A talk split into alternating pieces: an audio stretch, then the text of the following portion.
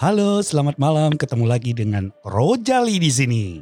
Kali ini Rojali nggak sendirian loh, ditemenin sama seorang tamu. Tamu ini, kayaknya cantik loh. Tapi gue belum lihat. Siapa dia? Ayo coba, boleh nggak dikenalin sama teman-teman Rojali? Halo, sahabat-sahabat Rojali, salam kenal ya, aku Misya. Aku baru pertama kali diundang Abang Rojali di sini. Oh ya, Abang Rojali, makasih ya, udah undang aku di sini. Iya, jauh-jauh ya diundangnya. Di kota mana sih? Aku dari Banjarmasin, Bang, Kalimantan Selatan. Aduh, aku nggak tahu selatan, timur, dan barat. Taunya cuma depan, belakang, kiri, kanan.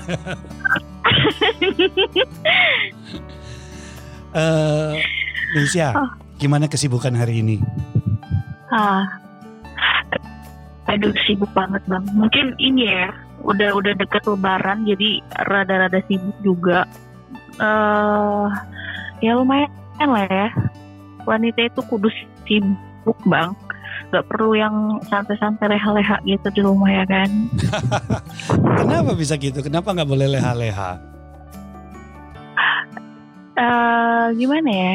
Karena kalau gak ada aktivitas itu rasanya kayak gabut gitu loh. Udah gabut, gak ada pemasukan. Jadi, lagi gitu ya. Nah itu benar, gak ada pemasukan gitu. Kalau ada yang dikerjain kan dolar itu kan pasti masuk, Bang, ya kan? Daripada nggak ngerjain sesuatu di rumah, diem nonton TV, ya udahlah, mending kita kerja cari duit. Emang di generasi sekarang, generasi Misya ya, generasi milenial gue bilang. Kalau gue kan bukan milenial, milenium gue zaman dulu.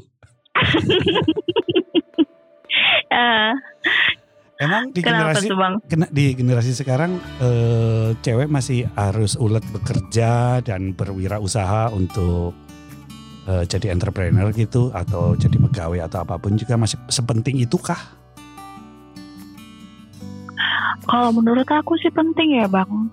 Masalahnya gini, kalau kita cuman ngandalin satu orang itu kayaknya nggak mungkin cukup gitu. Apalagi sekarang kebutuhan itu makin mahal. Ya kan, apa-apa itu serba mahal. Jadi ada lebih baik itu usaha berdua lah kalau bisa.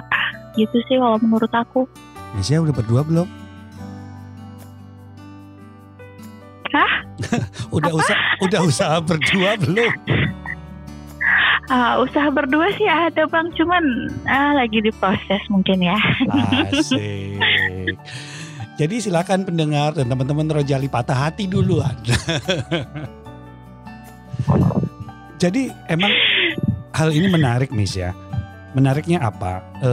Beberapa saat yang lalu, mungkin dalam tahun-tahun kebelakang gitu ya, 2 atau 3 tahun kebelakang, apalagi sebelum pandemi gitu ya, itu memang ada wanita-wanita yang berkarir, berwirausaha, mereka berkarya juga banyak banget. Tetapi masih banyak wanita-wanita yang istilahnya numpang hidup. Numpang hidup itu gimana lakinya lah. Akhirnya terjadilah banyak hal tentang insecure gitu ya. Insecure itu memuncak gitu pada saat-saat menjelang pandemi itu. Mereka insecure dengan pasangannya, mereka insecure dengan dirinya sendiri, mereka insecure dengan bagaimana nanti mencukupi keluarganya dan sebagainya gitu ya. Nah, terjadi pergeseran ketika pandemi ini udah mulai masuk. Pandemi awalnya nggak kerasa kalau berakibat pada resesi ya. Ternyata resesi ini jadi musuh utama sekarang. Orang mulai nggak peduli terhadap masalah pandemi, tapi mereka peduli tentang krisis itu. Mungkin itu yang menyebabkan bahwa pergeseran para wanita sekarang ini, mereka juga nggak mau leha-leha seperti yang disampaikan oleh Misya tadi kali ya. Iya sih, kayaknya iya sih, Bang. Emang pengaruh resesi ini sampai mana sih yang pernah dirasakan oleh Misya gitu? Kalau aku apa ya, mungkin udah terbiasa dengan usaha kayak gini. Terus walaupun ada apa ya, walaupun ada pandemi atau apapun itu nggak nggak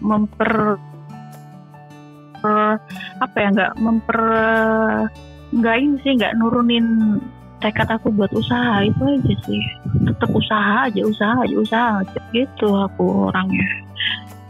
Jadi kuncinya sebenarnya di mindset awal ya, ketika mindsetnya adalah menjadi wanita yang kreatif, mandiri dan produktif, maka ada tantangan apapun itu tetap dilakukan. Nah, betul. Iya kan, kayak gitu kira-kira ya, mudah-mudahan ya. Betul bang. Jadi gini ya, kita lagi ngadepin wabah kayak gini nih, sebenarnya nggak bikin tekad kita buat usaha itu buat mundur ataupun menurun gitu, enggak sih bang. Tergantung cara pola pikir kita itu kayak gimana sih biar usaha kita ini maju terus gitu. Sedangkan lagi pandemi kayak gini kan. Cuman ya beda-beda sih ya pikiran orang bang. Nah, gak semua orang sama gitu. Betul. Kira-kira cuman sedikit yang berpikiran kayak Misya gitu. Gimana untuk memperbanyak seorang Misya gitu? Nggak tahu lah aku bang, itu kesadaran diri mereka sendiri. Kalau aku yang ngajakin kayaknya nggak mungkin. Tapi inspiratif iya kan? Sekali. Ya, tapi inspiratif loh. Artinya gini, gimana dengan mereka-mereka yang dalam usia muda, apalagi di 20-an, pernah nggak dengar tentang quarter life crisis? Itu di antara umur 20 sampai 26 itu menghadapi quarter life crisis, di mana dia harus menghadapi dirinya sendiri. Dia juga harus menghadapi kehidupan keluarganya, bahkan ada yang menjadi tulang punggung keluarga. Kalau membantu keluarga sih nggak masalah ya. Tapi ketika menjadi tulang punggung keluarga ini, ada nggak teman-teman Misya yang akhirnya menghadapi itu? Banyak bang. Cuman ini kali ya, pengalamannya beda-beda kali ya. Pas lagi udah di masa dia harus ngidupin keluarga dia gitu, atau jadi tulang punggung keluarga mereka. Cuma gak ada yang cerita gitu mungkin sama aku bang. Mungkin ini kali ya, ya mungkin ada sedihnya juga kali ya. Udah di umur sekian harus jadi tulang punggung gitu. Gak berani nanya juga sih kalau masalah kayak gitu aku mereka. Yang penting aku maju terus, sudah gitu aja. Iya, ini maju hanya untuk kepentinganmu sendiri atau ketika kamu maju bisa bermanfaat untuk berguna buat orang lain gitu?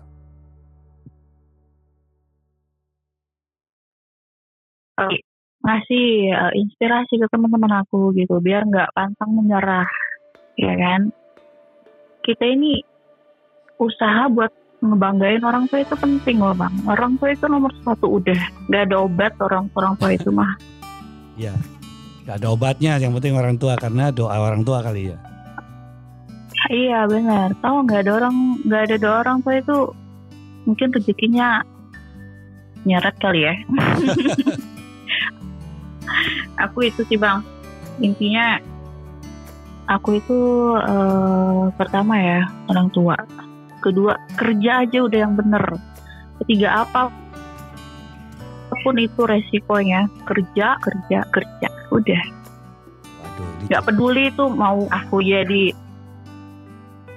aku mau jadi tulang punggung kek, mau jadi apa kek, nggak, aku nggak mikir aku kesana. Yang penting ya udah keluarga aku bahagia, kelar. Ya. Tapi justru dengan masuknya di tahun wabah yang baru-baru ini ya, ada yang unik di mana kalau tadi Misya mengatakan bahwa bagaimana keluarga, bagaimana menyenangkan orang tua, menjadi kebanggaan orang tua gitu ya. Tapi di sisi lain ada mereka yang melakukan dengan hal yang salah. Dan hal yang salah adalah orang tua juga demikian. Gue pernah dalam episode sebelum ini gue bilang bahwa orang tua gak usah sok modern. Gak usah sok memahami anaknya, karena dengan memahami dan sok modern saja, para orang tua ini justru menjual anaknya. Ini terjadi gitu, terjadi dalam dua pengertian gitu. menjual anaknya secara langsung dan menjual anaknya secara tidak langsung. Maksudnya gini, ada kejadian di mana seorang anak itu dijual untuk jadi wanita tunis susila ya oleh ibunya sendiri lewat online. Tapi di sisi lain ada juga yang mendorong anaknya untuk mencari pasangan yang kaya dan sebagainya gitu ya. Tua gak apa-apa gitu, yang penting mencukupi dan tanggung jawab. Jadi istri kedua gak apa-apa gitu ya, istri ketiga gak apa-apa. Itu terjadi gitu. Dan itu menurut gue ya gimana ya, ini ada hal-hal yang secara nyata gitu, ini orang tua pada jualin anaknya kali, apalagi kalau anaknya cewek gitu. Kalau anaknya cowok bingung apa yang dijual gitu kan. Iya, banyak kayak gitu Bang. Nah, banyak kan? Iya, banyak. Sering sih dijumpain. Sering banget dijumpain. Kayak gitu. Betul. Dalam episode beberapa episode yang lalu juga, bahkan ada seorang orang tua nih, seorang ibu gitu ya. Bahkan dia menghantar anaknya yang perempuan itu untuk jadi bukan istri, jadi simpenan gitu. Jadi simpenan dan tinggal dengan mereka asal mendapatkan apa namanya materi, fasilitas dan sebagainya. Nah ini mulai gue nggak tahu di luar Jakarta kayak gimana, tapi di Jakarta makin banyak banget dan gue lihat sendiri dan tahu sendiri siapa siapanya gitu. Nah di sini juga banyak Bang. Nah inilah bagaimana tadi yang menarik adalah seorang Misya kalau nggak mandiri, jangan sampai, tidak akan mungkin jadi orang tua yang bertanggung jawab terhadap anaknya. Nanti jualan anak malah. Nah apa yang dilakukan Misya tadi, tentu saja zaman sekarang orang berpikir adalah kalau mau berwirausaha pasti butuh modal. Bagaimana mengatasi hal ini untuk mereka-mereka yang baru memulai Misya? Kalau masalah modal itu bisa dibicarakan sih sebenarnya Bang. Sama siapa? Bukan gimana-gimana sih ya. Aduh mohon maaf banget nih. Bukan sama siapa-siapa. Kan ada yang namanya bank. Kan di sana bisa ngajukan pinjaman buat modal. Okay. Ya kan? Daripada pinjam ke rentenir terus dikejar-kejar yang gak jelas, mending ke bank kan. Cobalah usaha dari usaha yang minimal, yang minimum dulu, yang kecil-kecilan lah ya. Nah, terus sekreatif mungkin. Kreatif itu paling utama Bang. Kalau dalam usaha itu kreatif, karena kalau itu usaha buat tarik langsung. Terus juga ini ya, kita kalau punya temen yang jualan online atau gimana, bisa tuh, bisa bantuan sama mereka. Di endorse ya, kata orang itu di endorse sih. Kalau aku kayak gitu sih Bang. Iya, keren. Kalau aku kayak gitu ya. Kalau aku kayak gitu, manfaatkan yang bisa dimanfaatkan gitu. Temen punya usaha online, tolong dong endorse gitu. Terus atau ada keluarga gitu kan yang punya toko, tolong ya nitip taruh gitu, bisa Bang. Sebenarnya kalau buat usaha itu banyak jalannya loh, pengen maju itu banyak jalannya, cuman tergantung orang-orangnya kali ya mikirnya kayak gimana. Nah iya benar, banyak yang ingin cepat, ingin instan gitu ya, dan mereka lupa menikmatin prosesnya kayak gitu Mi. Itu banyak yang gak sabaran juga Bang itu. Jadi kalau punya usaha itu kudu sabar. Gak ada usaha itu yang dari nol langsung tinggi, itu gak ada. Dari nol itu bertahap. Pasang surut dalam usaha itu ada. Apalagi rugi untung itu ada. Jadi kalau udah rugi gak usah putus asa. Gak usah putus asa, maju terus, mulai lagi, dikelola lagi yang benar sampai besar begitu. Wah luar biasa. Dan tadi dikatakan ketika modal tadi jangan sampai pinjam ke rentenir. Ada fakta baru. Bener. Ada fakta baru yang menunjukkan bahwa orang-orang terutama perempuan ini berbondong-bondong lari ke pinjol, pinjaman online, dan mengakibatkan gagal bayar. Nah ketika hal ini terjadi dalam statistiknya kalau kan ada AFPI, ada OJK, ada SWI gitu ya. Dari berita-berita mereka ternyata yang paling banyak adalah wanita. Wanita mulai banyak sekali yang terjebak pada pinjol dan terjerat pinjaman online itu dan gak bisa bayar.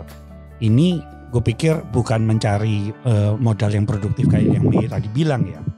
Padahal banyak cara yang untuk dilakukan selain hanya untuk cari pinjol.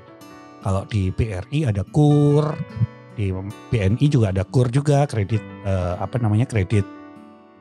kredit untuk usaha ringan. Iya, usaha ringan seperti itu. Nah, ini kira-kira apa yang dilakukan oleh Mi sekarang ini? Apa impian Mi dalam waktu setahun ini? Setahun berarti tahun 2022 nanti. Targetnya apa sih yang akan dicapai? Target aku ya. Gak banyak sih, cuman pengen usaha aku berkembang, terus punya cabang.